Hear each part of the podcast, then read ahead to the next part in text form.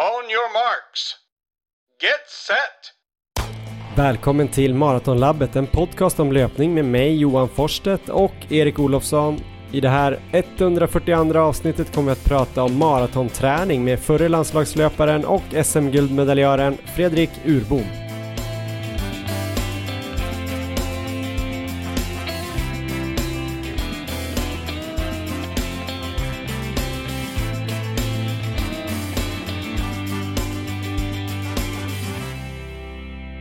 Ja, ni ska vara varmt välkomna till avsnitt 142 som kommer handla en del om löpning och maraton.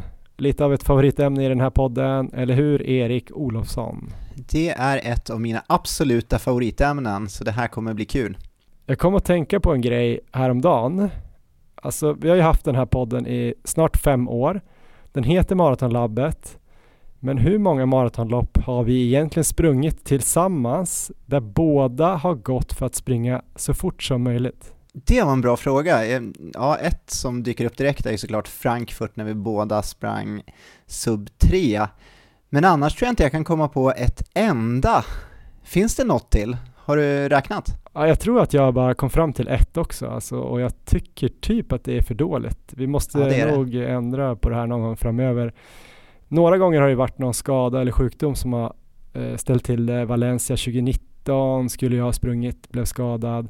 Slavsta maraton skulle du springa men blev sjuk 2020 var det väl.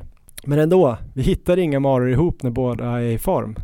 Tråkigt. Men vi har sprungit några eh, där jag har harat dig eller vi har sprungit för sub 3 på Stockholm Marathon och sådär. Men det vore kul att någon gång springa en mara igen där båda försöker göra sitt absolut bästa. Ja, jag tycker vi siktar på det nästa år här, försöka hitta någon, något bra datum och något snabbt lopp, så, så ska det bli. Eh, på tal om maraton Erik, eh, just nu är det ju tid för väldigt många maror. Det har ju varit eh, maror nu i Berlin, London, Chicago, München alldeles nyligen. Nu till helgen är det Amsterdam, Frankfurt i slutet av oktober, New York och San Sebastian i november, Valencia, Malaga december, alltså bara några exempel.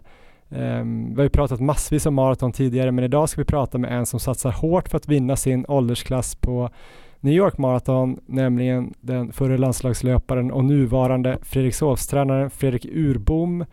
Uh, det ska bli riktigt kul. Vi får se om vi hittar något nytt hos honom. Vad tror du om det Erik? Ja, jag tror det kommer komma mycket intressant i den här intervjun. Han har ju en speciell filosofi, och jag har fått för mig i alla fall, att han kör liksom hårt hela tiden. Åtminstone när han tränar själv. Jag tror väl inte att han tränar andra på det sättet. Så att eh, den här intervjun ser jag fram emot. Först eh, nu tänkte jag också att vi skulle bara blicka tillbaka lite till förra avsnittet. Eh, då pratade vi om prestationsångest och det var väldigt många som lyssnade Erik. Eh, eh många fler lyssningar första veckan än vanligt. Eh, det var flera som skrev av sig om det här på Instagram såg jag också. Inlägg från Elmina Saxi, Josefin Svär, Marcus Åberg, Jesse Ross eh, Skärvad som jag till och med tror la ner Instagram häromdagen. Det verkar vara många som brottas med det här problemet. Ehm, hoppas avsnittet kunde hjälpa någon lite grann. Om inte annat så vet ni ju nu att ni inte är ensamma om att ha lite prestationsångest kopplat till löpningen. Eh, kul avsnitt att ha gjort. Ja, Erik, eh, du som inte är så ångestriden. Eh, innan vi går in på veckans intervju lite senare då ska vi prata om eh, ja, vad vi har lärt oss eller gjort de senaste två veckorna. Har du någon fin anekdot, något bra träningspass eller någon klok tanke du vill dela med dig av?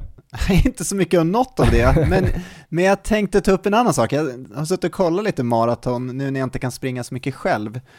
Och det hände spännande saker här i helgen, närmare bestämt i Chicago där på Chicago Marathon. Vårt förra avsnitt var ju redan så långt här om prestationsångest och våra race reports, så vi hade ju till exempel inte tid att ta upp Kipchoges världsrekord i Berlin och den bollen är ju lite sen att plocka upp nu. Så vi fokuserar lite på Chicago. Har du sett någonting därifrån Johan? Jag måste faktiskt erkänna att jag inte har gjort det. Jag kopplade av eh, ganska mycket ute i torpet i helgen. Så att du får eh, uppdatera mig. Då ska jag göra det. Herrarna får ursäkta, men det var på damsidan det blev riktigt spännande i Chicago. Då hade vi Ruth Chepengetic från Kenya som passerade halvvägs på 1.05.44. Oj. 3.06 snitt och det är alltså mer än en minut snabbare än världsrekordpasseringen från Bridget Koskei. Koskei sprang ju på 2.14.04 när hon slog rekordet i just Chicago faktiskt 2019. Det måste ju vara hyfsat eh, nära damernas världsrekord på halvmaraton också. Ja, precis, det är inte långt därifrån, så det är ju en brutal öppning. Men hon höll i det bra, så vid 35 km då hade hon börjat tappa, men hon var fortfarande 49 sekunder före Koskeis världsrekord. Hon lyckades inte hålla ihop det helt hela vägen, men kom in på 2.14.18 så det var bara 14 sekunder bakom världsrekordet där till slut och näst snabbast någonsin. Så de två snabbaste loppen då genom tiderna har båda varit i Chicago. Och i samma lopp så sprang Emily Sisson från USA in på 2.18.29, så det var ett rejält nytt amerikanskt rekord i hennes andra slutförda maraton någonsin. Hon hade 2.23.08 sedan tidigare, så det var ett rejält pers där. Och det var också imponerande, för det var 1.09.26 halvvägs och sen sprang hon på 1.09.03 på andra halvan, så en negativ split. Så jag tänker nu att eh, med tanke på vad de här båda fantastiska damerna fick till i Chicago så kanske det här loppet kan segla upp som ett alternativ nästa år för en snabb mara. Och nu när vi också var inne på att vi har inte sprungit ihop på väldigt länge Johan, ett maraton, så tycker jag att vi ska börja fundera lite på Chicago. Och då har jag kollat upp redan här att söndag 8 oktober så går Chicago Marathon 2023. Så jag slänger ut det som en bubblare som du kan börja liksom fundera på redan nu och eh, suga på lite här. Det känns ju lite kul med ett nytt resmål också. Nu har vi varit i Valencia, vi har visserligen inte sprungit i Berlin eller London, det är ju två sådana här andra klassiker mm. som är snabba också, men eh, kanske kan vara någonting. En eh, höstresa till Chicago, vad tror du om det? Det låter eh, härligt. Jag tror Chicago som stad också ska vara väldigt intressant. Eh, om man nu kan lägga in det på som ett extra plus för att slippa bara den här prestationsångesten och hetsen på prestation. Men jag, jag, tror det kan vara ett fint resmål. Sen har jag lite, lite klimatångest måste jag kanske erkänna då. Så att elflyg, kom gärna fram till ett sånt eller kom gärna på ett sånt fram till dess eller att vi tar båten över. Just det, som Greta, vi seglar över. Ja, jag blev lite inspirerad där. Jag läste ju faktiskt Utvandrarna här för första gången i slutet av sommaren. Det verkar härligt att åka båt över till USA. Kanske någon mer modern båt. Fast båt ja. är väl inte så jävla bra heller. Äh, vi får se Erik. Eh, Chicago bara som en tanke att springa Chicago Marathon känns ju superinspirerande. Jag suger på den. Underbart Johan. Jag tänkte i övrigt då så kan jag bolla över den här frågan till dig. Så får du starta med hur det har varit sen sist här. Hur eh, rullar träningen på mot Valencia? Ja men innan vi släpper det Erik, jag vill veta hur det går med det här uh, Nils van der Poel-upplägget. Ska All du right. börja idag eller? Nu spelar vi in på måndag. Ja precis, idag är det alltså drygt eh, tre veckor efter EM och jag man kan väl säga att jag vilade helt i 16 dagar. Jag hade ett, eh, ett pass som jag la in där efter nio dagar, men sen åkte jag på en rejäl sjukdom. Så det vart mer eller mindre, eh, ja, 16 dagar helvila. Så förra veckan så körde jag en uppstartsvecka kan man säga. Jag fick in eh, fyra lugna löppass på totalt fem mil. Känslan var hyfsad ska jag säga, ganska god ändå, så jag var förhoppningsfull här inför den här veckan. Jag pratade ju om att jag skulle införskaffa en cykel här i förra avsnittet och det har jag gjort. Så mm. att mhm. nu är all utrustning, tror jag i alla fall, på plats. Så jag har inte kört något pass med cykeln än, men det är planen nu då att jag ska gå in i det här Nils van der Poel-upplägget. Och idag kan man säga att det var liksom ja, dag ett där jag skulle testa vart jag låg. Så idag hade jag planerat ett långpass. Planen var 45 km i lugn fart och det fanns egentligen två stora orosmoment på förhand. Det första var ju hälsenan då som jäckade mig i uppladdningen inför EM, så den har jag varit orolig för. Jag har inte känt av den någonting, men jag har heller inte sprungit, så att det var Mm, det var spännande att se hur den skulle svara och sen så var det ju framsida lår såklart som ju fick ta oerhört mycket stryk i Verona. Så dagens pass på 45 km kändes helt bra i 15 km. Hälsenan eh, ja, den var som att den var helt ny och fräsch, så att det var bra. Men efter 15 km så var det precis som på EM. Jag började stelna till i framsida lår på båda benen. Det var som att någon hade varit framme och eh, ja, slagit mig med knytnävarna. Eller att jag hade sprungit nerför ett berg i hög fart. Och det där satt i sen, så att efter fyra mil så kände jag bara att nej, men det här är nog det här är nog inte så bra att springa så mycket mer än så här. Det var en kopia på EM kan man säga, då hade jag inget val, så där fortsatte jag bara springa i tio timmar till, men här hade jag ju ändå ett val, så att eh, valet blev att gå hem sista fem kilometerna. Jag sprang fyra mil totalt. Ja, jag får väl bara acceptera att jag är inte återhämtad från EM. Så eh, jag är inte redo riktigt att gå in i det här träningsprogrammet som jag nu har planerat. Ännu i alla fall, eller så får jag försöka hitta en variant där jag cyklar kanske mycket mer än vad jag hade planerat. Så ehm, ja, jag är lite besviken efter dagens pass. Sen så är det väl möjligt kanske att efter några sådana här pass så kommer det här släppa och det kommer ge med sig. Ehm, men jag hoppas det liksom inte blir några långvariga problem med framsida lår. Det är en sån konstig grej för att jag har liksom aldrig känt av det här innan utan det var ju bara på EM nu och då efter. Kommer du köra vidare något den här veckan eller kommer du skjuta på starten en hel vecka framåt eller? Ja, men jag ska försöka få in ganska mycket cykling nu istället och jag tänker att jag, jag kunde ändå springa 15 km utan att känna någonting. Förra veckan sprang jag också 10 km eller 15 km och det gick bra. Så att lite kortare löppass och sen får jag komplettera med ganska mycket cykel. Så ska jag väl i alla fall börja smyga in i det här upplägget. Tanken var ju ändå inte att jag skulle gå upp och köra lika mycket som jag planerar att komma upp i sen. Ehm, ska jag dra det här upplägget nu hur jag har tänkt kortfattat så är det ju en aerob period resten av året där jag tränar måndag till fredag, vilar helt lördag och söndag och jag har sex timmar per dag att lägga på träningen har jag räknat och planerat ut. Ehm, så i den perfekta världen, då skulle jag kunna springa då sex timmar varje dag måndag till fredag. Den perfekta världen kommer nog aldrig existera, men det är ju en utopi då.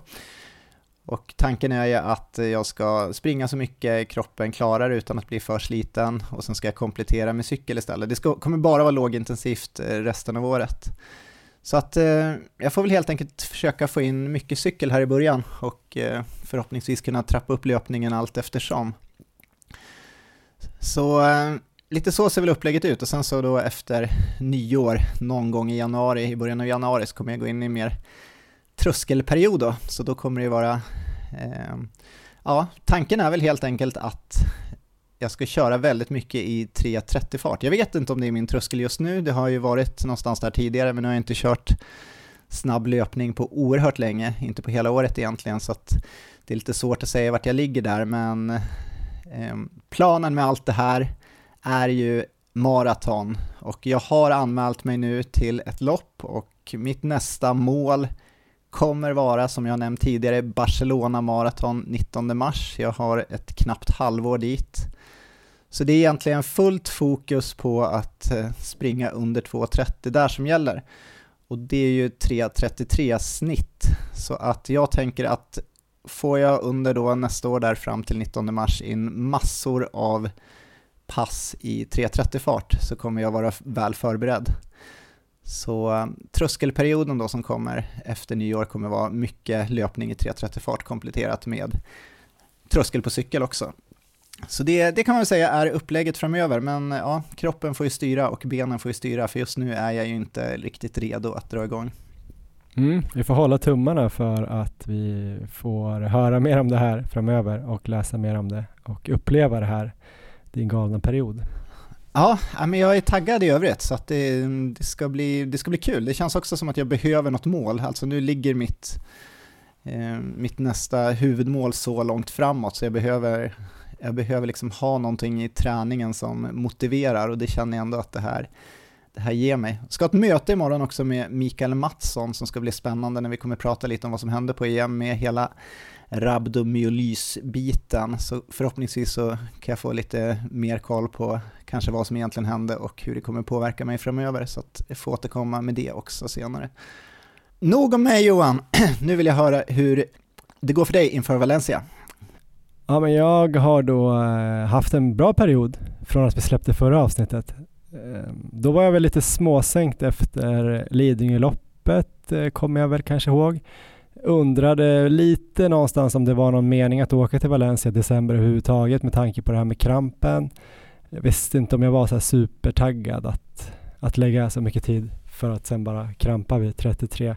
Men mot slutet av eh, förra veckan ungefär när det här släpptes, alltså förra avsnittet, så taggade jag igång lite grann och, och bokade resa och boende. Jag hade ju redan startplatsen. Jag skissade upp en träningsplan i huvudet. Jag hade väl ungefär då nio veckor med förra veckan då, fram till Valencia och startade den här perioden då väldigt, väldigt bra med att jag hängde på ett pass med Carolina Wikström, OS-löparen, på Stockholms stadion. Det var väldigt mycket OS-vibbar då. Olympiastadion i Stockholm. Ja, verkligen bra.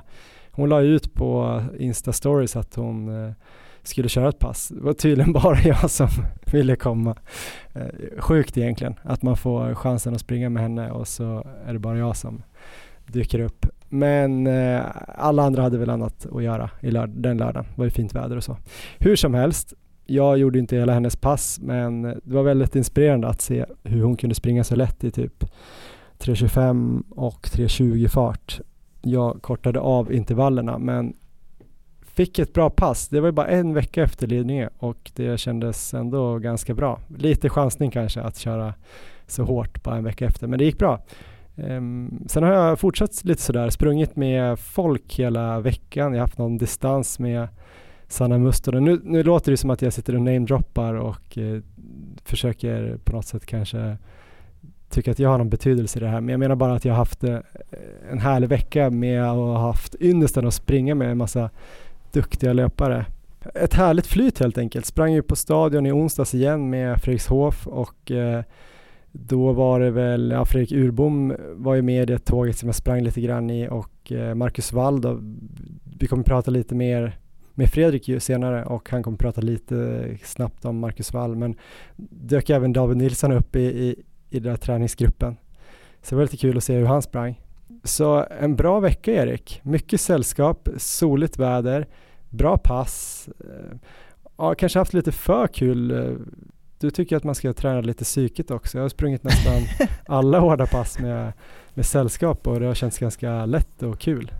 Ja, men jag tror du behöver det Johan, du behöver, du behöver något inspirerande och det har du ju verkligen fått här. Så att eh, det känns ju helt rätt. Det är väl bara att köra på med det så länge du kan följa din egen plan. Så nyckeln blir väl att du kan köra alla de här passen och bara anpassa dem till det du ska göra själv.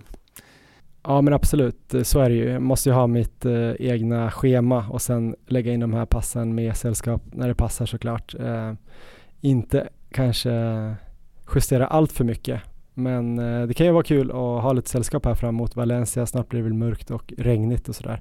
Eh, gjorde också ett pass faktiskt själv ska jag säga på 33 kilometer här i, i helgen. Ett sånt där eh, där jag skulle då träna lite mentalt. Att bara springa två och en halv timme eh, utan sällskap i någon typ av zon 2. Men det kändes också eh, riktigt kul trots att det blåste och sådär. Det var fint ute i, på de uppländska slätterna i närheten av torpet där. Kändes riktigt bra Erik. Ja, jag är avundsjuk måste jag säga. Jag blir riktigt sugen på att gå in i en specifik maratonperiod. Det låter ju lite sjukt att man är sugen på det, men det är, det är så jag känner nu. Just när man ser alla de här höstmarerna som går, eh, Valencia är ett fantastiskt lopp och liksom att ha den perioden framför sig och kunna bygga upp mot en riktigt bra prestation där. Det är ju det som det är det som är kul, det är det man vill göra. Så att eh, ja, du får njuta av den här perioden du har framför dig nu Johan. Det, det kommer bli magiskt. Det är i alla fall bra att eh, vecka ett av nio känns inspirerande och kul, för det kanske inte kommer bli det hela vägen fram. Sen har jag ju funderat en del på det här med krampen eh, såklart. Det känns ju som att man måste ta tag i det om jag nu ska springa lopp som är typ över två timmar i ganska hög fart. Så hade ju planer på att lägga upp något typ av eh, så här fyrfrontskrig mot det här, att både kanske se över lite kosten generellt eh, och även nutrition inför och under lopp eh, som e-, en front då, eller vad man ska säga, en faktor.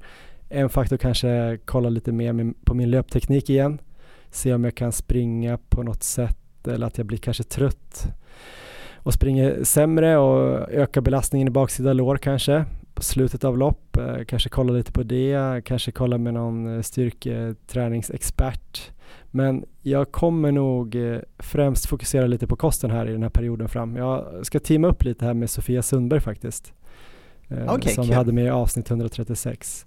Så hon ska hjälpa mig med kosten fram mot Valencia och ja, men kanske framförallt eh, kvalitetssäkra då näringsintaget så att jag får ut max av all träning jag ska göra för jag har ju planer på att träna lite mer än vad jag har gjort tidigare. Jag tror i grund och botten att jag äter ganska bra totalt sett men jag tror att man kanske kan skruva lite på tajmingen i kosten, kanske inför hårda pass och sådär och efter hårda pass och även kanske se om jag har några brister som kanske har någon typ av förklaring till den här krampen hon, hon hade lite planer och idéer i alla fall. Hon hade väl lyssnat på avsnittet och läst på Strava och sådär. Så, eh, jag ska göra någon kostregistrering nu och så, och så börjar, vi, börjar vi jobba därifrån.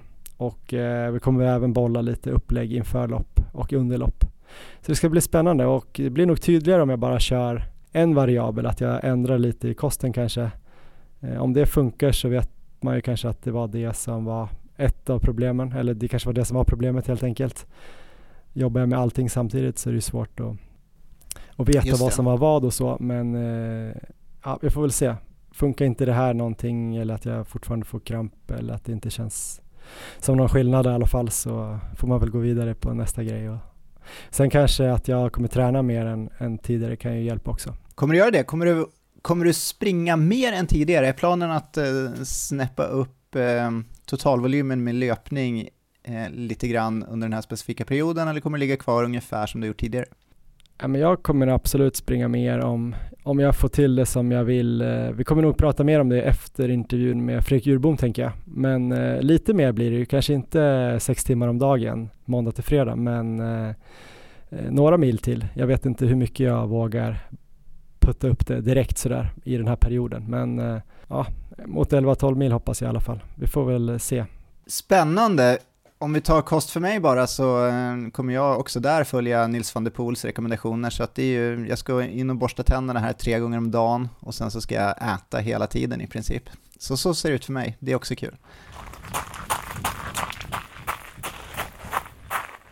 Och innan vi går vidare med eh, intervjun med Fredrik Urbom om maratonträning så ska vi prata lite om våra samarbetspartners eller vi har lite information från dem.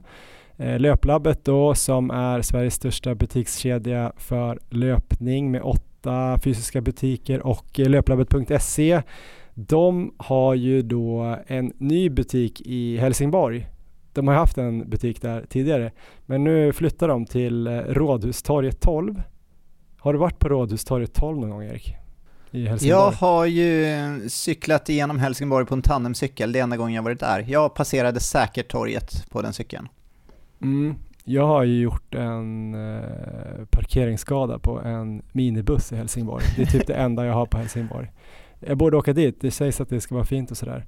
Eh, men det var inte det vi skulle prata om. Den här nya butiken ligger bara 100 meter från den gamla butiken men det som också är väldigt roligt eh, är ju att de kommer ha en inflyttningsfest här eh, egentligen från igår kväll när det här släpps. Och varje dag då här framåt, torsdag, fredag, lördag så har de ju ett digert program där i eh, Löplabbet-butiken. Ni kan gå in och kolla på löplabbet.se men till exempel på lördag så är eh, Garmin där man kan springa med dem, man kan testa att springa med de senaste träningsklockorna från eh, Garmin.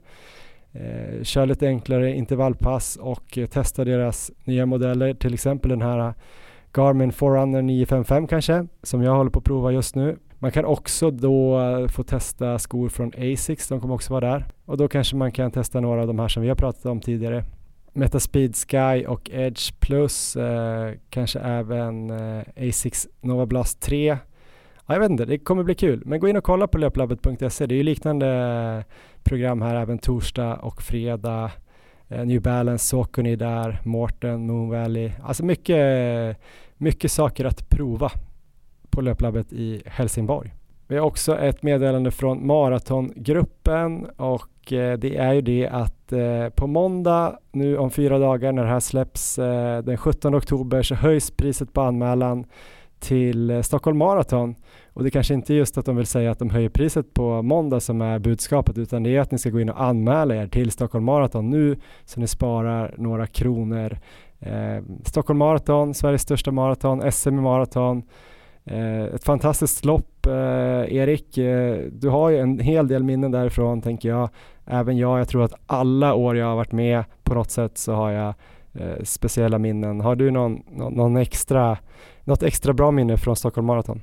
Ja, mina bästa minnen är ju eh, dels när jag persade där och sprang 2.46, när du eh, farthöll mig halva vägen och jag lyckades hålla i det hela vägen, även om det var kramp på slutet, så att eh, den sista kilometern är väl eh, kanske det härligaste när jag liksom inser att jag eh, Eh, kan kontrollera den här krampen, jag kommer klara målet, jag kommer persa och man kan springa och njuta där, se stadion framför sig, känna sig stark, ehm, vika in där på stadion till slut och bara ösa in, sträcka armarna i skyn och passera mållinjen. Det är en fantastisk känsla och en underbar målgång är det ju i Stockholm där. Och eh, i år när jag sprang med Big Mike, våran adept, så var ju också det en härlig målgång tyckte jag.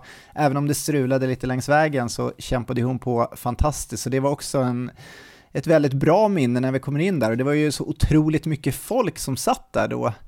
Så att eh, man tycker nästan lite synd kanske om eliten, det är inte riktigt lika mycket folk som är på plats då, men senare om man springer in på kanske någonstans mellan tre timmar och fyra timmar, eller kanske ännu mer där, så är det ju fullsatt på läktarna. Så att eh, bara den biten, att kämpa sig in i mål och få uppleva det är ju helt fantastiskt. Så att jag har, ehm, ja, jag har både goda och dåliga minnen från Stockholm Marathon, precis som det ska vara i ett maraton. Det är ju, jag brukar ju få till ungefär vartannat lopp, så att eh, det är väl 50-50 där.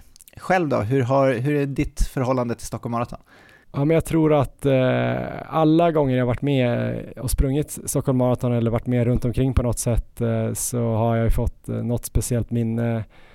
Jag har kanske inte tid att gå in på alla just nu men eh, en favorit var ju kanske 2021 efter pandemin när, när det gick av stapeln på hösten faktiskt. Men det var ju någonting fint med att eh, de stora loppen var tillbaka efter pandemin. Det kändes som att eh, ja, corona i alla fall höll på att klinga av och att man kunde blicka framåt både löpmässigt då, men även såklart hela samhället och att vi då farthöll en sub 3-grupp där. Ja, någon så här grej som vi ändå började hela podden med, att, att springa själv sub 3 och då få hjälpa massa folk till sub 3 i Stockholm var eh, väldigt härligt. Så ehm, ja, jag är lite sugen på att springa 2023. Kände jag även i år då, 2022 när jag var där, att många var jävligt taggade och det kanske inte är det snabbaste maratonloppet i, i världen, eh, långt ifrån, men eh, jag tycker ändå som kanske maratonlöpare i Sverige att man borde springa Stockholm Marathon och, åtminstone varannat år tycker jag.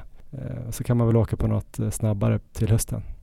Om man anmäler sig till Adidas Stockholm Marathon ska jag också säga att man får 10% rabatt på anmälningsavgiften till eh, Adidas Premiärmilen och Adidas Premiärhalvan som också går under våren då, 2023 i mars och april. Och om vi inte sa det så går ju då Adidas Stockholm Marathon av stapeln den 3 juni 2023. Vi har också ett samarbete med Flowlife eh, och nu har de ju lanserat Flowgun One som vi pratade lite om i förra avsnittet. Jag tycker vi ska bjuda in dem till podden här snart Erik så får de prata om alla de här fyra massagepistolerna de har. Eh, den här Flowgun One verkar i alla fall vara lika liten som Flowgun Pocket men kraftfull som kanske Pro eller Go. Eh, dessutom är det lite ny design, den ser väldigt slick ut, tilltalande, fin längre slaglängd så den kan komma djupare in i muskelvävnaderna. Och eh, som alla de här pistolerna ska den kunna ge massage, främja blodcirkulation och förbättra återhämtningen. Det känns som att det finns en pistol för alla nu oavsett då vad man vill ha. Man vill ha en liten som är smidig att ta med sig eller en kraftfull eller en som är lite billigare eller dyrare. Olika massageprogram eller mer eller mindre munstycken och sådär. Så att de har verkligen mycket att välja på nu på flowlife.com. Eh, vi har också sagt det kanske minst 16 gånger eller något att eh, massagekudden Flow Pillow Heat ska man också kolla in eh, när man är inne på flowlife.com för den är verkligen bra. Att den är så tyst och jobbar på egen hand gör ju att man kan liksom använda den lite mer passivt så att säga. Man kan sitta och kolla på en serie eller läsa en bok exempelvis om man nu gör det, om man inte har två barn eh, som är ett och fyra år. Eh, man kan eh, ha den i bilen till och med. Man ser axlarna, kanske inte när man kör men om man sitter bredvid. Ja men den är härlig både för ben, rygg och axlar. Gå in på flowlife.com eh, och eh, som alltid har de ju 100 dagar nöjd kundgaranti också. Så man kan ju köpa någonting där och sen lämna tillbaks det om man inte gillar den. Eh, tack Flowlife. Ja men nu går vi vidare då med intervjun i det här avsnittet. Vi ska alltså prata med Fredrik Urbom. Han är tränare i Fredrikshovs IF. Han har SM-guld i maraton från 2012. Han är antagligen Sveriges mest anlitade hare på halvmara och maraton. Han har representerat Sverige i finkampen flera gånger och eh, 2013 kanske var det mest minnesvärda framträdandet om man ska vara lite elak. När han kollapsade helt brutalt, det kan man kolla på på Youtube. Eh, han känns som en spindel i, i Stockholms löpnät på något sätt. Han känner alla elitlöpare. Han har samlat på sig massor av lärdomar om löpning under sin karriär. Här kommer Fredrik Urbom. On your marks. Get set. Ja men då får vi säga välkommen till Fredrik Urbom. Eh, hur är läget Fredrik? Ja men det är bra. Det är lite återhämtningsdag idag. Ja, precis. Eh, tränare för Fredrikshof. Eh, igår var det fyra gånger 5000 meter på stadion. 3.30 fart började i alla fall i. Jag var med lite grann av den första intervallen, men ni körde alltså tre till då. Eh, hur var Ja. känslan? Ja men det, den var bra. Det kändes kontrollerat. Det var ju en annan kille som heter Marcus Wall som hade det som egentligen sista eh, hårda pass inför Amsterdam Marathon och jag, jag har ju samma, eller jag tränar ju samma maratonfart som honom så det passar ju bra för mig att köra med honom då. Så det är strax under 3.30 vi försöker hålla då. Du håller ju på att göra en satsning mot New York Marathon där tanken är då att du ska vinna herrar 45-klassen, om man Ja. säger herrar 45. Hur går det på den vägen känner du? Ja men det, det går bra. Det har ju liksom, jag har gått enligt plan än så länge i alla fall. Eh, och sen liksom planen är ju att försöka träna så man kan göra runt 2.26, 27 där. Det är väl det som ska krävas har jag sett på tidigare resultat, årsresultat då. Och eh, har du också något sånt där pass som du bygger upp mot? Jag tänker att eh, Amsterdam Marathon är väl, eh, ja, nu spelar vi in det här veckan innan vi släpper avsnittet, men eh, jag antar att det var 10-11 dagar då inför, som Marcus körde där 4 gånger 5 kilometer Ja. i, i marafart. Är det något sånt du också jobbar emot eller? Eh, ja, det blir det väl. Det tror det är bra liksom att försöka få in tävlingsfarten, Mm. mata in den. Man kan ju följa dig nu. Du har ju börjat lägga upp all din träning här Mm. som Viktor Smångs brukar göra har du skrivit. Eh, Eh, så man kan ju säga precis vad du kör, men eh, innan vi går in på det kanske lite mer, hur ser du på liksom maratonträning? Har du någon liksom filosofi som du har haft eh, ända sedan din första mara eller vad är viktigast? Den har ändrats lite, alltså filosofin från eh, första maran, då kunde jag ingenting om maratonlöpning till eh, nu. Eh, man kan rätt mycket. Nu är väl egentligen, det jag tycker man ska träna inför mara, det är ju egentligen att man ska vänja sig vid sin eh, tilltänkta tävlingsfart.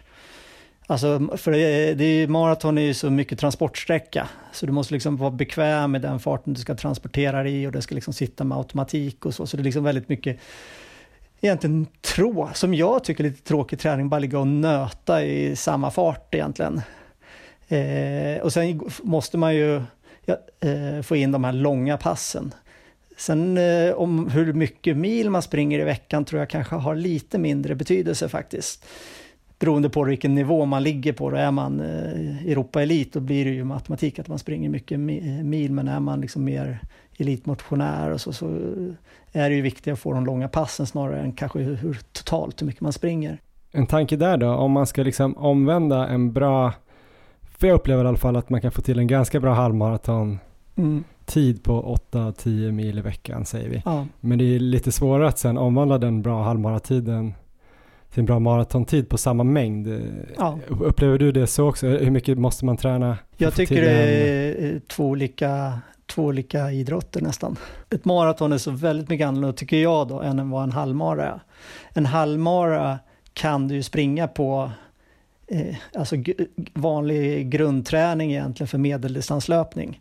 Det gjorde ju vi eh, när jag var yngre då, då var ju vi egentligen 5000, 3 och 5000 löpare och så grundtränade vi på vintern och den träningen kunde vi liksom ganska enkelt klara av en halvmara på. Eh, men vi hade ju inte klarat av en mara eftersom vi inte sprang de här långa passen. Och jag tror det är det egentligen som skiljer då halvmaran från maran. Jag tror fortfarande inte det är jättemycket eh, en del har ju verkligen inte tid att springa mer än 8-9 mil i veckan. Och då, eh, då är det bättre att prioritera att man får in där kanske liksom ett pass i veckan på 35 kilometer, 30-35. Det behöver man ju inte springa, man satsar på en halvmara och få in ett liksom långt intervallpass i maratonfart, precis som vi körde igår. Då, eh, 20, nu var det ju 20 kilometer, det är kanske lite liksom överkant och det kanske räcker med 15-16 kilometer, eh, sådana pass. Men är det, nu vet inte jag hur länge du har tränat specifikt för eh, den här maran och du har väl drygt fyra veckor kvar när vi spelar in det här. När drog du igång och liksom, hur har du byggt upp träningen? Jag skulle sprungit 5000 i juli och fick en hamstringsskada direkt, precis samma vecka jag skulle tävla. Eh, så jag började egentligen när jag bestämde att jag skulle börja träna för det här, det var i månadsskiftet juli-augusti, så började jag med en skada som gjorde att jag inte kunde springa intervaller. Och det passade rätt bra. För då kunde jag bara fokusera på att springa mycket mängd eftersom de senaste åren har inte jag, jag har inte sprungit mycket alls eh, mängdmässigt per vecka. Men nu kunde jag börja i den änden eftersom jag inte kunde springa kvalitativ träning att bara försöka samla mil. Då. Och det är ju rätt det tyckte jag var rätt roligt att liksom strunta i hur fort det gick eller liksom vad, om man körde intervaller överhuvudtaget, utan bara försöka räkna kilometrar. Men sen vet jag ju, sen krävs ju de här långa intervallpassen. Och där har jag haft en egen lösning för att orka hantera det. Var det att bjuda in David och köra med Marcus? Nej, utan det var jag, jag tänkte så här, och det här gjorde jag redan när jag anmälde mig till New York, att jag kommer aldrig palla att under hösten själv gå ut och springa 40 kilometer eller 35 kilometer eller liksom springa ensam då i intervall. För det är inte alltid man får sällskap om man ska säga att nu ska vi springa 4 gånger 5000 meter i den här farten. Min plan då var egentligen att anmäla mig till så många lopp som möjligt och så köra loppen som träningspass mot eh, maran då. Och nu har jag ju faktiskt när vi gör den här intervjun eh, fyra helger där jag har fått in tre halvmaror och en mara då, som träningslopp. Jag såg ju att du harade väl Anders Salkai i Berlin, stämmer det? Ett tag i alla fall? Ja, ett tag. Eh, det var egentligen, vi hade satt upp en, en målfart och jag sa jag håller den här. Sen, eh, sen var det upp till dem om de orkade den eller inte. Jag, jag höll den i alla fall. Ja, de andra loppen också varit att du haft harjobb Nej, utan det, men däremot så har jag haft sådana som jag sprungit med när vi bestämt att den här farten ska vi springa i. Eh, första var i Tallinn, då var det jag och en som heter Marcus Wall, vi bestämde att vi skulle ligga 3.25 fart och då låg vi 3.25 fart hela loppet. Sen var det Stockholm Marathon, då var det en kille som heter Hugo eh, och då sa vi också egentligen 3.25 eller 3.24 ville vi göra under 72. Men eh, då fick man springer in en bro på Stockholm halvmaraton, eller under en tunnel. Och då slutar GPSerna fungera och sen stämde inte kilometerskyltarna där. Så vi visste inte hur fort vi sprang. Eh, och sen kom vi fram till att vi hade hållit 3.21 fart och då bestämde jag att nej, vi ligger kvar 3.21. Så då låg vi kvar 3.21 hela loppet och det funkade då. Så det, kroppen kändes bra. Det viktiga här är, när man liksom kör som träning är att man inte sliter för hårt på loppen. Att man inte börjar tävla utan man liksom försöker liksom hålla farten och det ska kännas bra hela vägen. Man ska, när man går i mål ska man känna att ja, men det här är inga problem, det här kan jag fortsätta i ett antal kilometer till. Men de här träningstävlingarna då på halvmaratondistansen är lite, lite snabbare än din tänkta maratonfart. Ja. Är det där någonstans man ska ligga? Hur lång, hur lång buffert måste man ha upp till sin, sin max halvmara-fart för att inte bränna ut sig? Eh, det, det, är ju väldigt individuellt skulle jag säga, men jag när jag tänkt kring de här halvmarorna har jag tänkt ungefär fem sekunder max snabbare än maratonfarten. Det finns ju en fara med det eh, och det är ju att, att eh, den känns väldigt lätt den här farten man har sprungit halvmara, halvmaror i nu så man öppnar i den sen när man ska springa mara men det är ju inte tanken. Utan tanken är att man ska hålla sig fem sekunder långsammare per kilometer och det ska kännas ännu mer, ännu mer bekvämt. Men om man tänker då ditt upplägg, nu har du ju slängt in en del halvmaror och en mara. Mm. Eh, men en vanlig vecka då, skulle du säga att du försöker få in ett pass med längre intervaller och ett, eh, ett ännu längre pass. Och hur ser då ungefär det långa passet ut? Nu har jag fokuserat på loppen lite men eh, jag har ju hållit, eh, jag, jag tycker ju som princip att man ska springa ett överfartspass. Och det är egentligen lite oavsett vilken distans man tränar mot. Eh, men jag har ju försökt hålla nu ett pass i veckan där jag sprungit fortare och sen ett pass där jag försökt ligga på pace. Men nu har jag liksom valt att tävla lite istället. Och sen eh, ett längre pass då som är mer Mara-specifikt. Som till exempel om vi tar nu när vi sprang eh, 4 gånger 5000 dagen innan sprang jag 6 gånger 600 i tre minuters fart. Det är liksom verkligen överfart för maraton för mig då. Eh, men det är, jag personligen vill gärna ha ett pass där man springer fortare. Och eh, sen är det ju att man, det är fem år sedan jag sist, senast tränade för en mara och man har ju det här liksom att man har tränat för 5 och 10 000 meter de senaste åren och man liksom har ju de här snabbare passen, man vill gärna bibehålla det också. Ja. Om man bara fokuserar lite på det här ännu längre passet då, som du nämnde som kanske är på mot 35, eh, spelar det någon roll hur man gör det tycker du? Det beror lite på, eh, det finns ju två sätt att göra det. Det ena är ju att man bara löper igenom det eh, och liksom vänjer sig vid tiden. En del gillar ju att ligga ganska hårt på de där, i, alltså ganska hög fart. Det, så som jag har tyckt vart och som jag rekommenderar det är att man springer rätt hyfsat lugnt men sen att man lägger in delar av det som ska gå i maratonfart. Det lärde jag mig när, när jag var mycket i Spanien och tränade för de körde som så mot maraton. De kunde springa då två timmar, en timme distans och en timme i eh, maratonfart. Och då är det ju här folk som eh, gör tjejerna runt 2.30 och killarna eh, 2.10, 2.15. Då springer man en timme i maratonfart och kommer man rätt långt. Så deras pass var ju mm. runt 35-36 kilometer. Skulle du rekommendera det till en liksom, motionär eller någon i, i, i Fredrikshof som kanske inte är en av de här vassaste att springa det... Nej, då, alltså, det, eh, det här är ju egentligen bara att maratonfart, då måste man ha ett, ett mål med maran, ett tidsmål. Annars har man ju ingen maratonfart, då handlar det ju om att ork, orka distansen. Mm. Eh, så man, det handlar ju om de som är lite mer erfarna, som har sprungit mara och liksom har, något, eh, har en tid och har en tid de vill förbättra. Annars så då är det ju egentligen bara att man måste vänja sig, kanske vara ute rätt länge. Och då, då blir farten mindre viktig på de här passen. Utan de här passen med tempoökningar, det är ju, då, det är ju specifikt för att man tränar mot ett visst tidsmål. För annars har man ju heller liksom ingen eh, maratonfart att träna emot. Så man liksom vet vad man ska hålla på de här tempoökningarna. Men du har ju ett gäng i, i klubben där som siktar på tider runt 2.45 till 3 timmar. Ja här, här i München i helgen, vad jag vet, eh, ändå ganska ambitiösa motionärer får man väl ändå säga ja. om man tänker på helheten av alla som löptränar. Kan de ju som gör det här Ja, de gör det. Passen och hur ofta kan man göra det tycker du? Varannan vecka max tycker jag. Mm. Sen beror det på, liksom, eh, alla är olika, en del tål ju mycket mer än andra. Men jag tycker eh, det räcker med, för det är rätt hårda pass. Mm. Så, så, så det räcker att köra det varannan vecka och sen att man tänker på två saker. Ett, man tar det lite lugnt innan så man inte är sliten när man går in i ett sånt pass och sen att man tar det liksom lugnare efter så att man hinner återhämta sig tills man börjar träna igen. Men kör du också på samma sätt då, en timme distans och en timme maratonfart eller blir det längre? Jag brukar sätta de... sträckor.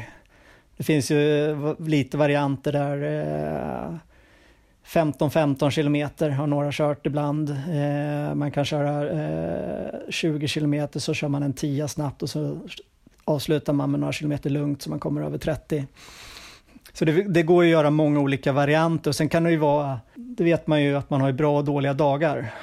Att man får anpassa det där hur det känns för dagen också, kanske liksom hur, hur lång sträcka man ligger på i maratonfart. Det gäller ju liksom att känna efter kroppen och vara lite flexibel. En grej som jag tänker på när jag tänker på din träning, ända sedan jag kanske första gången hörde talas om dig eller, eller var på mitt första Fredrikshovspass för några år sedan, så ser man ju att du kör ganska hårda pass ganska ofta. Och när man själv började träna så hörde man om det här med mellanmjölk, att det skulle man undvika. Men det kändes som att du körde liksom halvhårt varje dag. Ja. Eh, fortfarande lite så med mycket tävlingar, du verkar gilla att tä mm. tävla. Vad är liksom tanken bakom det? Är det lite som att man tänker sig dubbeltröskel på flera dagar eller är det bara kul eller? Men jag har tre svar på, den här, på det där. Det ena är ju att man är gammal, man håller på med löpning för att det är kul. Man kan, man kan inte köra det som är optimalt, man måste köra det man tycker är roligt. är och jag tycker inte det är roligt. Eh, sen det andra är att det är också egentligen vad jag lärt mig från liksom när jag trä, tränar mycket i Spanien och en grupp där, att de körde egentligen hårt varje dag. Men de körde tre intervallpass och sen körde de distans som var som tröskel. Den var liksom accelererande.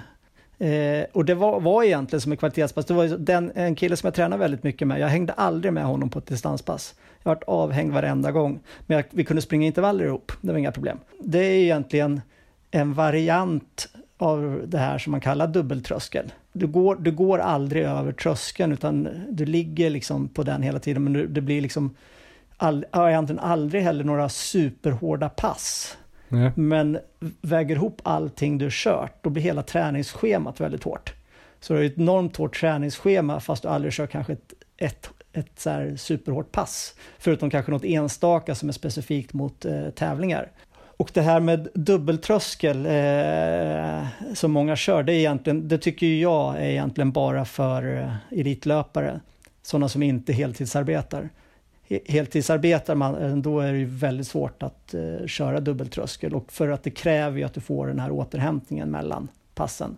Medan om du heltidsarbetar som eh, jag, då kan du ju köra kvalitet på, ungefär som de som kör dubbeltröskel gör fast eh, på kvällarna. Och sen kan du köra något återhämtningspass som du kanske får in på lunchen eller något så här. Och då klarar du det. Så då kan du hålla en ganska hög kvalitativ träningsnivå. Jag skulle aldrig kunna klara av att köra dubbeltröskel. Det skulle liksom inte gå. Det skulle inte få in även om jag skulle vilja prova det.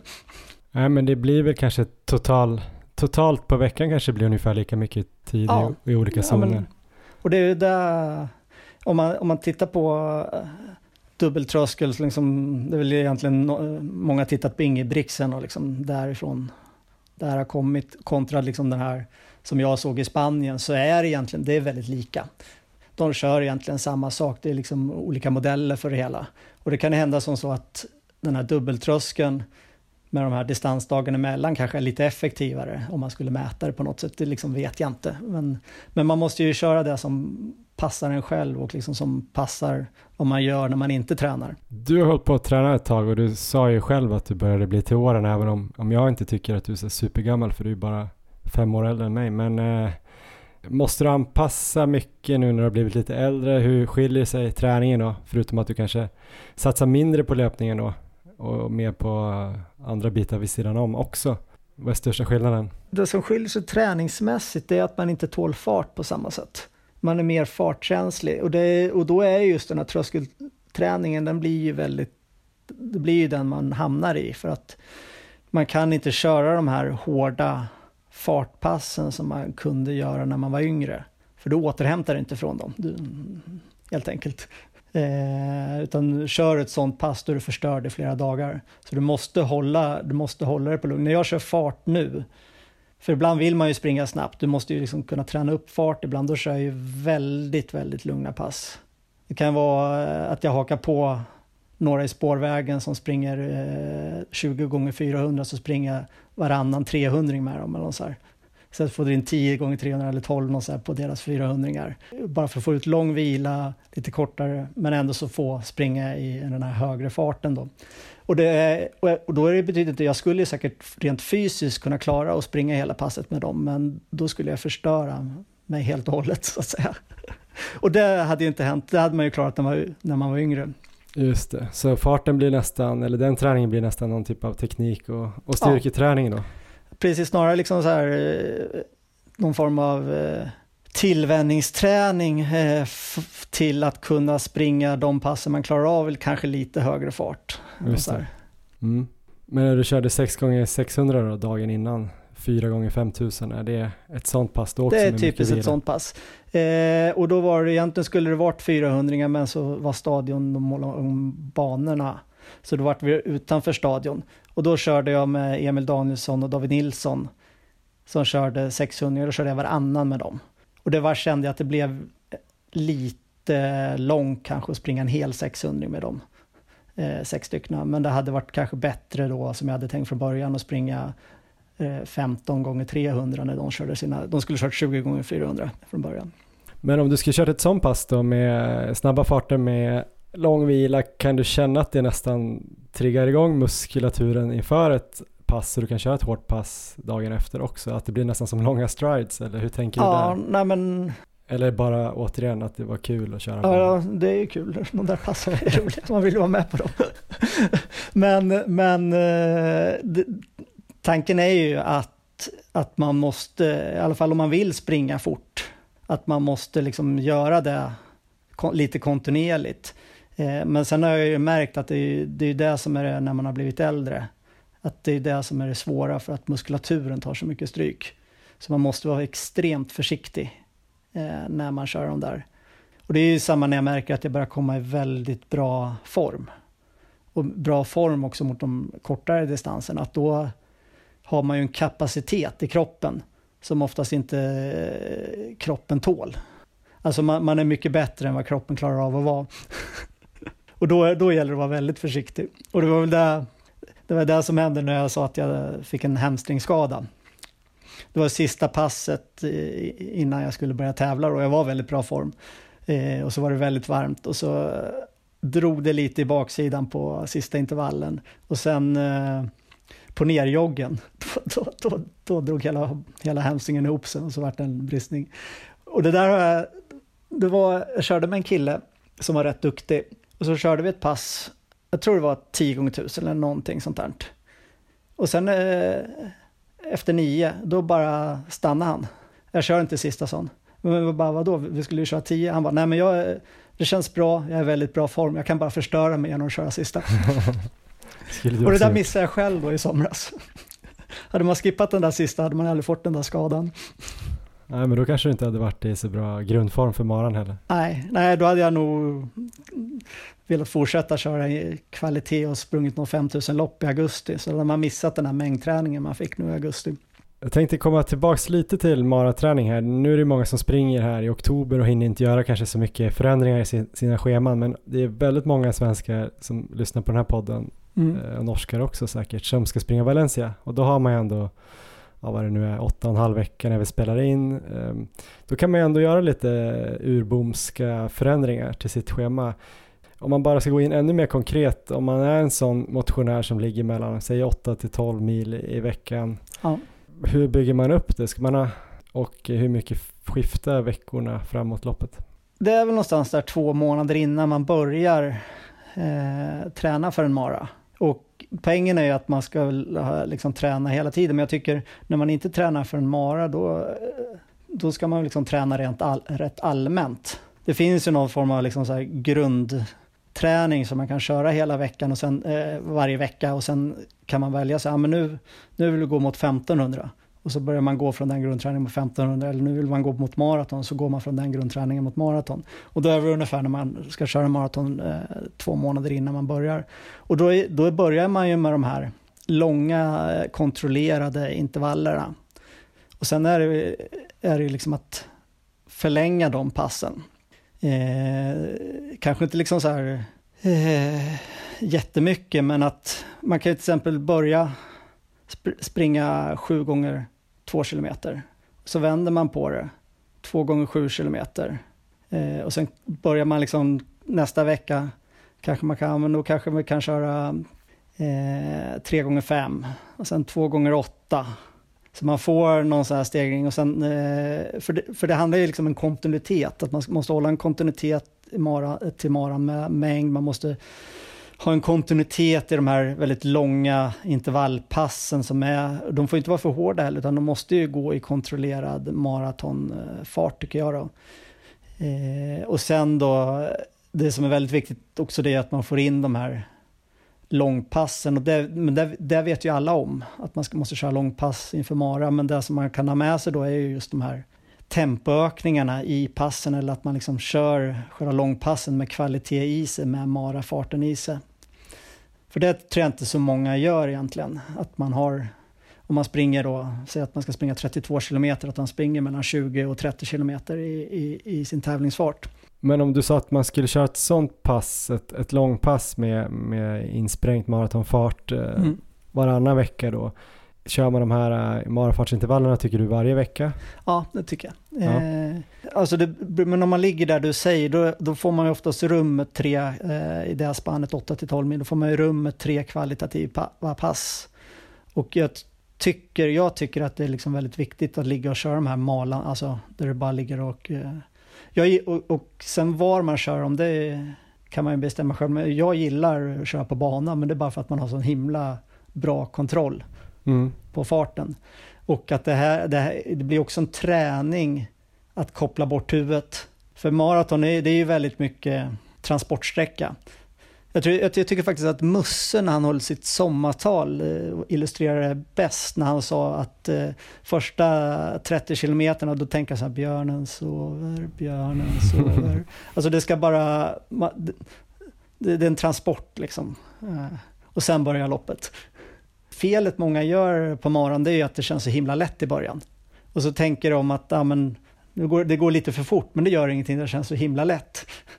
Och sen eh, vid 20-25 börjar man känna oj, nu börjar jag bli trött. Det liksom gäller ju att ha en plan på vilken tid man ska ha och sen försöka träna på den, den, den, den farten. Och sen verkligen försöka hålla det på loppet.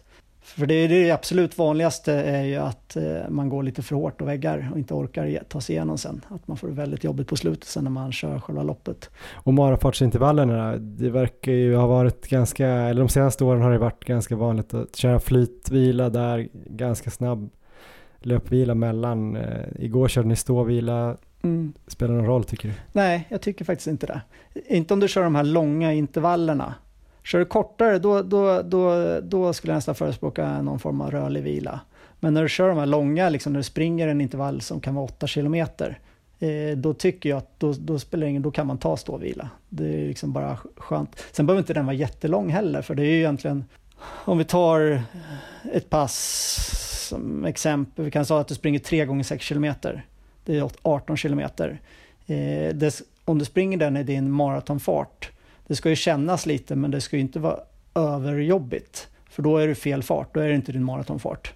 Eh, och eh, jag tycker liksom att då, då, kan man ta ståvila, dricka lite liksom så här, och, eh, men det behöver inte vara jättelång vila. Och kör du riktigt långa, då kan du, du kan köra ännu längre intervall, då kan du ta lite längre. Jag tror längsta vi har kört är 10 kilometer intervaller. Och vad vilar du då? då? Ja, men då kanske det var tre minuter. Och så här. Det sista passet i veckan då, om man fick rum med tre pass, är det något ja, men då är det ju det här överfartspasset. Eh, eh, där du springer liksom, jag brukar säga så här eh, till de som maratontränare, att vi, vi kör ju de här gemensamt, oftast när det är till exempel i Fredrikshov, att det enda viktiga med de här passen är att ni springer snabbare än er maratonfart. Just det. Eh, och sen är det ju, de passen är ju konstruerade så, så det är, det är ganska lätt att springa snabbare än maratonfarten. Då är, är väl kanske liksom regeln att man ska hålla kanske sin tävlingsfart på runt 10 kilometer. Och det är ju ganska stor skillnad då mot vilken fart, vad man kan hålla på 10 kilometer kontra vad man kan hålla på ett maratonlopp. Och intervallerna är från 400 upp till 1000 då eller? Ja, kan det vara. Men passet eh, brukar väl vara kanske eh, 8-9 till 10 kilometer där. Men det spelar inte så stor roll om man vilar lite för länge då inom citationstecken, speciellt inte om man börjar bli gammal. Nej. Men jag tycker eh, när man kör eh, de här, de här kortare intervallerna, då tycker jag att vilan ska vara rätt kort också, annars blir det någonting annat. Ja.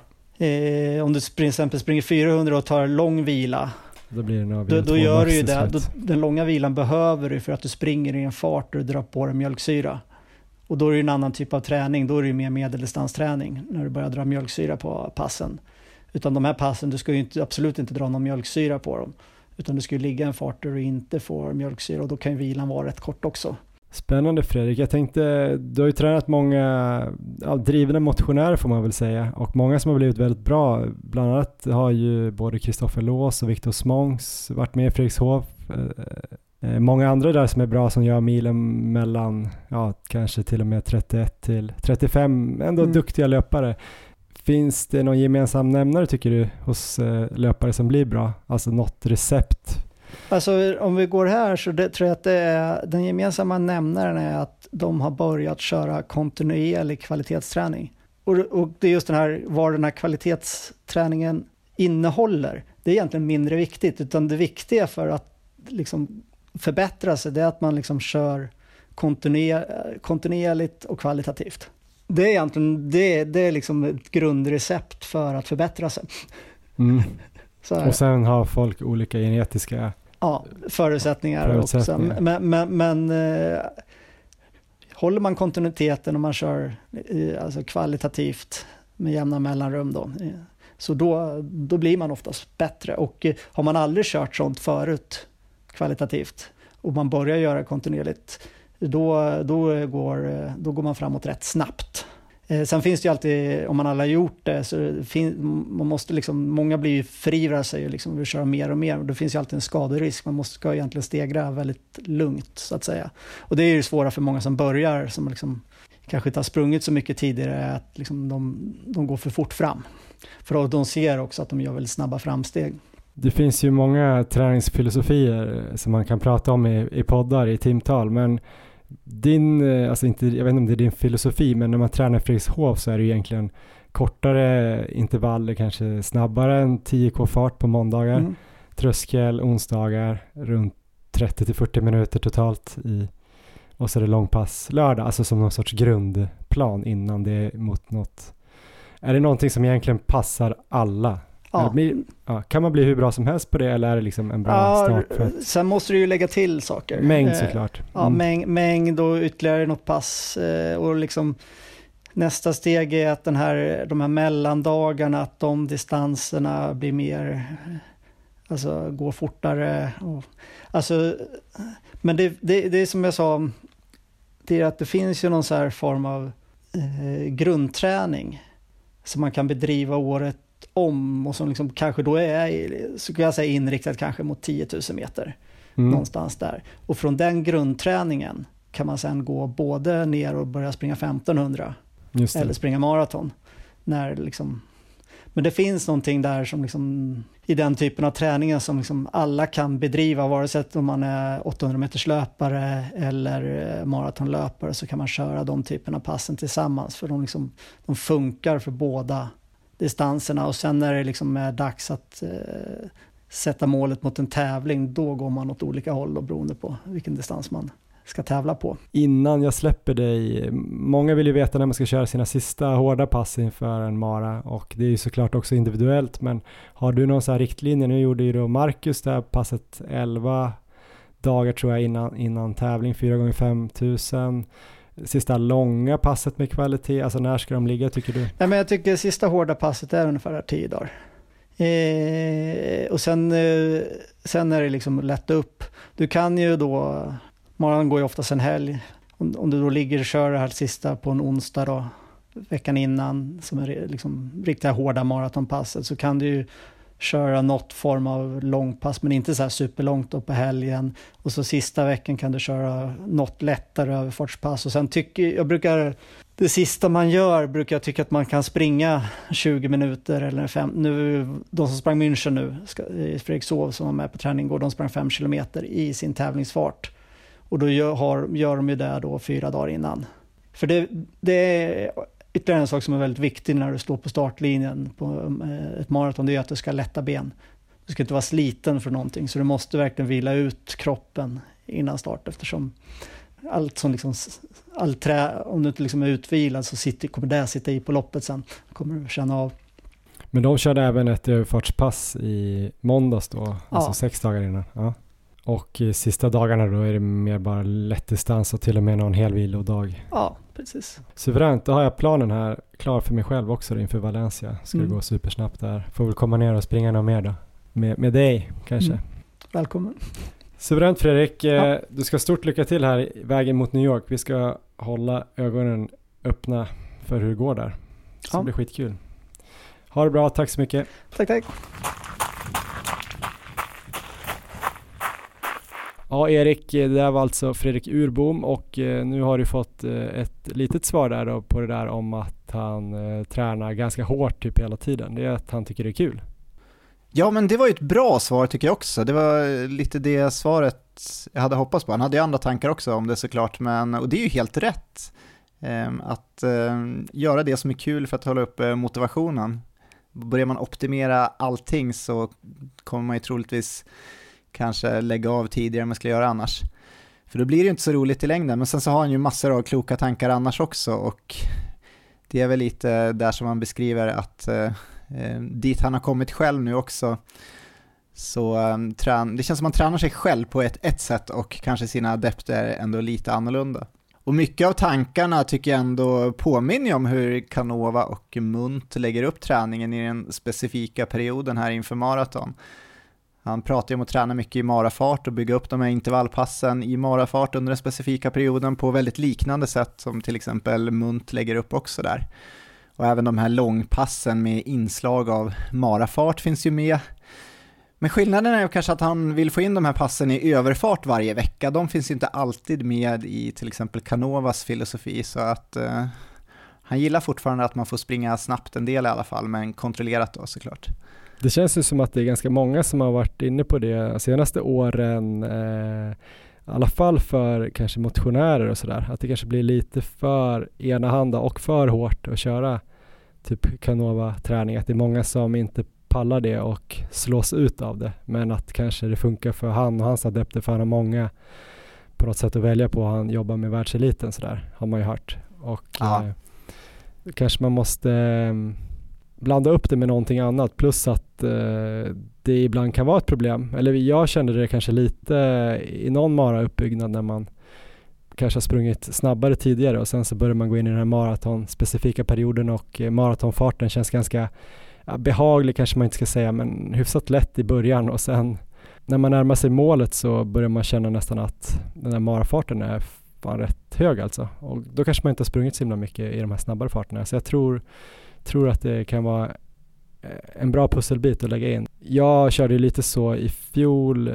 höst när vi hade pratat med Erik Anfält. Han hade ju också en hel del hårdare pass inlagt i sina maratonspecifika perioder. Kanske lite roligare också med lite eh, olika typer av träning. Ja men visst, och även det här han pratar om att tävla mycket i den specifika perioden. Om man fixar att eh, köra det men inte för hårt så tror jag att det är en, ja, ett fantastiskt sätt. Jag vet inte om jag själv skulle klara det. Jag skulle nog ha svårt att springa tävlingar och liksom ha det så kontrollerat. Det, jag vet inte varför.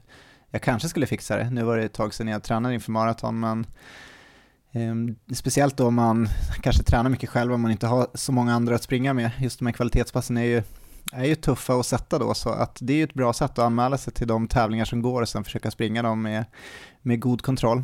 kan man ju få träna lite på tävlingssituation också och energiintag och annat kanske blir lite lättare, så att eh, det är väl ett jättebra tips att eh, ta med sig om man nu fixar det och inte springer för hårt så man blir sliten. Då. Ja absolut, eh, om man har liksom eh, tid och ork och, och sådär och springa lopp. Ibland kan jag tycka att det nästan blir lite mäckigare om man ska leta upp ett lopp och åka någonstans än att bara köra sitt pass och så kanske passet blir någon procent sämre men det kanske, helheten kanske blir bättre av att inte åka iväg om du förstår vad jag menar. Ja, det blir spännande att följa Fredrik här i New York. Jag gissar att han inte kommer vara i ledningen det här året. Han var väl det något år, men ja. det kanske är klokare att bara försöka vinna den där klassen och ligga lite lugnare i början där. Ja, men det jag tar med mig i alla fall Erik är ju en allmän känsla av att det här schemat som jag har skissat upp för mig själv känns eh, ganska rimligt. Jag tror jag kommer ta med mig det här med att ha långpass varje vecka, men kanske varannan vecka ett eh, lite hårdare långpass och ett varannan vecka lite lugnare.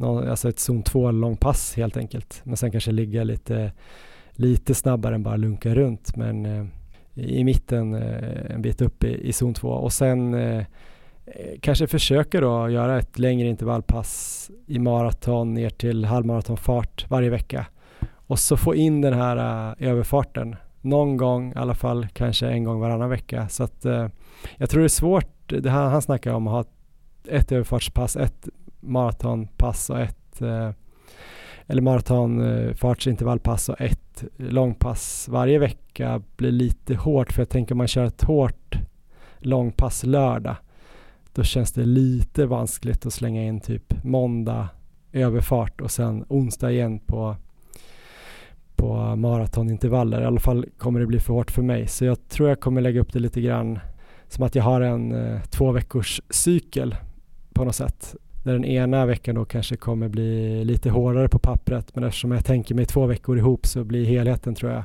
bra på de här två veckorna. Vill du höra ungefär hur det skulle kunna se ut? Och så kan du hissa eller dissa. Ja, låt höra. Sen vill jag höra om du har någon sån här specifika pass du jobbar upp mot. Om det är 4 gånger 5 km eller någonting du kommer avsluta med. Ja, men jag tänker i alla fall eh, som då vecka ett då, av de här två veckorna skulle kunna vara att man kör måndag då intervaller och överfart och då kanske man eh, springer runt 10k fart, tröskel, eh, runt 8-10 km arbete så kanske 10 gånger 1000 helt enkelt i, i tröskel ner mot eh, 10k fart. Men inte kanske gå för hårt och inte, absolut inte bränna sig på det passet. I värsta fall får man ta lite längre vila. Eh, men mer att själva löpningen ska vara lite snabbare än marafart. Eh, sen onsdag då, nu hoppar jag över distanspassen, men onsdag då marafartsintervaller och då kanske där någonstans runt 14 till 18 kilometer i arbete, kanske upp mot 20 i slutet. Lördag då hårdare långpass 30 till 38 kilometer kanske totalt då med en hyfsat stor del marafart eller närheten. Eh, det kan ju vara långa pass som är i 90-92% av marafart eller så kanske progressivt, eh, lite som Erik Anfält man kör ökar varje mil. Det kan ju också vara som du Olof Norlén tror jag körde lite grann så här NK, eh, NK, alltså en kilometer på lite snabbare än marafart och en kilometer lite långsammare och så gör man det där upp mot kanske ja, 20 kilometer tror jag ni gjorde och så har man lite innan löpning och lite efter löpning så kan man ju få upp det där ganska långt. Eh, men då efter ett sånt pass eh, på den hårda långpass lördagen så att säga, då kommer jag ju kanske vara lite sliten så då kan jag ju inte köra ett intervallpass på måndagen om jag bara vilar söndagen utan då kanske man kör helvila söndag, lugnt måndag, eh, distans tisdag och där kanske man lägger in någon typ av eh, backsprints eller någon liten fartlek om man känner sig redo.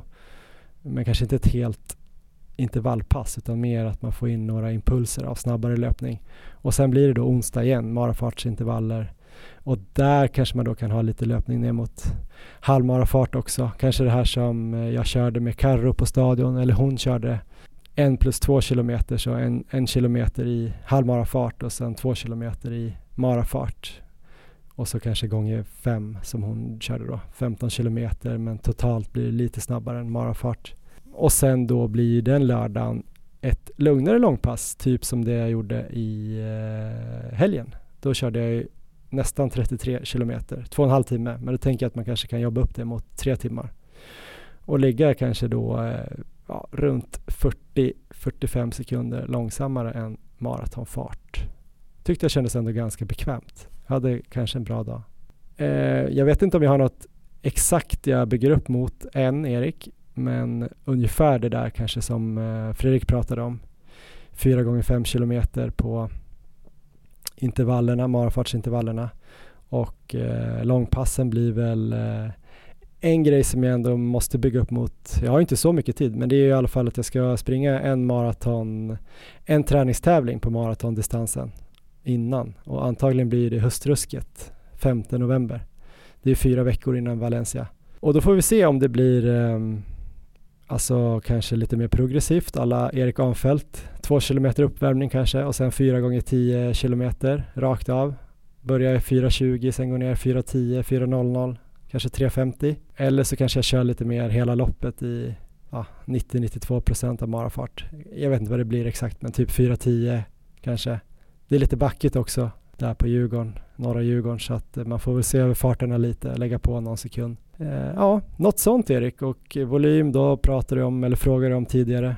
Tänker mig att jag ändå ska försöka ligga mellan 10 och 12 mil i veckan. Eh, åtminstone fram till de två sista veckorna där man eh, lär få gå ner lite grann. Förra veckan sprang jag ju 10,7 mil och då hade jag en vilodag på söndagen men räknar man då kanske söndag till lördag då, om man skulle fuskräkna lite, fast det blir fortfarande en vecka, så hade jag ju typ 12 mil på den veckan. Jag har känt mig ganska fräsch. Jag tror att det, att det kan funka ändå och jag tror att det kommer ge lite grann. Ja, men jag älskar det här upplägget. Jag tycker det låter fantastiskt. Det, är ju, det blir som en vecka som är lite hårdare än den andra, men det, det, tror jag kan bara vara bra, att man får lite återhämtning kanske på den veckan där du har två ska man säga kvalitetspass, om vi räknar in det lugna långpasset som ett kvalitetspass.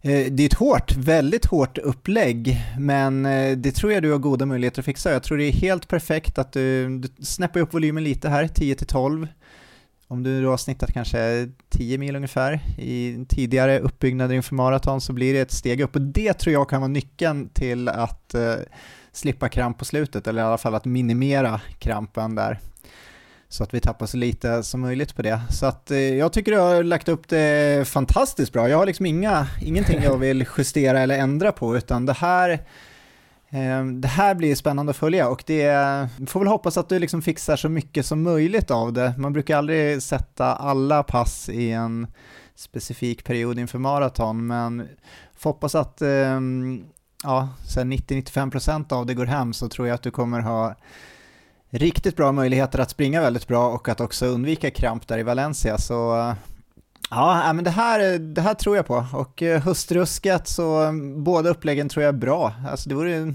Anfältupplägget är inte dumt där.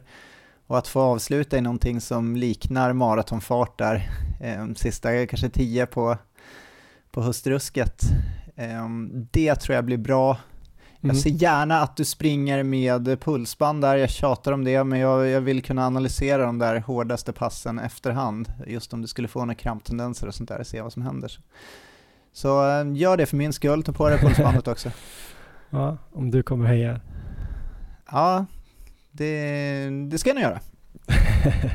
ja, jag ska bli kompis med det. Nej men det är absolut, på träning kommer jag nog köra det. Absolut, och sen kanske Valencia också. Vi får väl se, vi får väl lägga upp någon taktik här eh, framöver. Jag har funderat lite på den också, mål och sådär och, och hur jag ska springa det där. Vi kanske kan ta det senare, men, eh, ja, men jag har lite så idéer om hur man skulle kunna springa. Antingen bara ha ett, eh, ett liksom specifikt eh, tidsmål som vi brukar ha. Jag har också funderat på att springa liksom lite grann på känsla eller puls, eller kanske bara Eh, testa att springa en eh, positiv split. det kan bli ett roligt avsnitt när vi snackar om, om mina dumma och eh, smarta upplägg för Valencia Marathon. Men eh, vi ska runda av här nu tänker jag Erik. Eh, vad händer härnäst för dig? Vi pratade lite om det innan. Du kliver på det här programmet så fort du kan och dina lår är redo. Ja, men precis. Man får följa på Strava där så kommer ju all träning komma upp. Så att det blir väl en del, det kommer bli en del cykel och förhoppningsvis eh, en del löpning också och förhoppningsvis mer och mer löpning. Så får vi se hur, hur det går. Det är lite oklart än så länge, men eh, förhoppningsvis är jag inom en hyfsad god tid inne i det här programmet som jag har tänkt mig och sen så får vi se hur många timmar det blir per dag där. Det kan ju vara bra med en ganska lugn start in i det här också så jag inte kliver in från liksom noll och sen rakt upp på sex timmar per dag utan det blir väl en liten transportsträcka dit men jag är taggad för det här så att eh, det, det kommer i alla fall komma in någon form av träning så får vi se vad det är och sen så om två veckor så hoppas jag att jag har lite mer positiva rapporter att lämna. Mm, det kan bli kul här på Instagram känner jag eh, om du får igång det här projektet. För du kommer ju ha mycket träningstid och ganska mycket lugn träningstid så du kommer ha mycket tid att fundera ut eh, roliga Instagram-poster där du kanske ja, men sitter på Ikea och käkar glass. Du kanske har grädde i vätskebältet. Alltså mycket sånt ja. där kostrelaterat tänker jag. Kanske att du ska spara ut någon typ av eh, alltså skägg eller hår eller eh, naglarna kanske, näshår, ögonbryn, någonting som gör att du blir lite extra galen också när du håller på med det här. Inte för att Nils van der Poel gjorde det, men för att jag vill se dig ja, se galen ja, ut.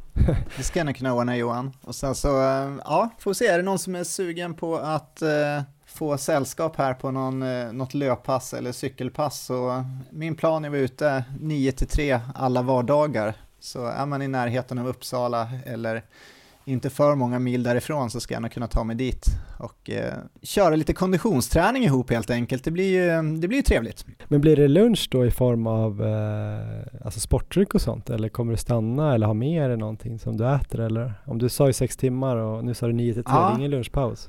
Ska vi säga så här då, de som har något bra lunchställe inom en rimlig eh, distans från Uppsala kan ju tipsa, så kan man ha så här lunchdejter där jag typ tar mig tre timmar någonstans ifrån, sen så får vi käka någonting där och sen så Ja, det enda viktiga är att jag är hemma vid tretiden igen i Uppsala, så att det kan ju vara, vad har vi, Knivsta, Stockholm kanske är långt att ta sig till. Ja men tar du cykeln så kan du ju, om du börjar här innan det blir isigt och kallt ute också, då kommer du inte våga cykla tänker jag. Så, men innan dess kan du komma hit, kan jag bjuda på ja. pyttipanna eller något. Underbart, så kan vi ha så här um, recensioner av lunchställen i Mellansverige.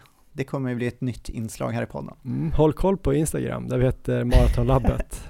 eh, Strava kan man också se då, det här uh, projektet. Uh, du heter Erik Olofsson, jag heter Johan Forsstedt. Jag ska väl bara specificera mitt träningsprogram och köra igång ännu hårdare. Kanske kommer springa två lopp här i, på lördag, typ göra en maratonfarsan och springa två lopp samma dag. Vi får se om det blir så. Jag har inte tänkt att prata om det men nu utan att du pressar mig så sitter jag här och berättar. Aha. Jag vet inte vad det beror på egentligen. Kanske någon typ av narcissism. Men eh, det kan bli Täljemilen lördag morgon och sen Djurgårdsvarvet då eh, som är då till stor del för eh, att stötta Ukraina då. Djurgårdsvarvet på lördag klockan två på Djurgården med pizza efteråt. Det låter grymt. Kanske första loppet eh, väldigt hårt och andra loppet eh, typ i maratonfart. Frågor på det? Ja, det är nya grejen, dubbeltävling. Ja, vi får väl se om det blir en ny trend Erik. Vi hörs om två veckor. Det gör vi. Lycka till med träning och allt.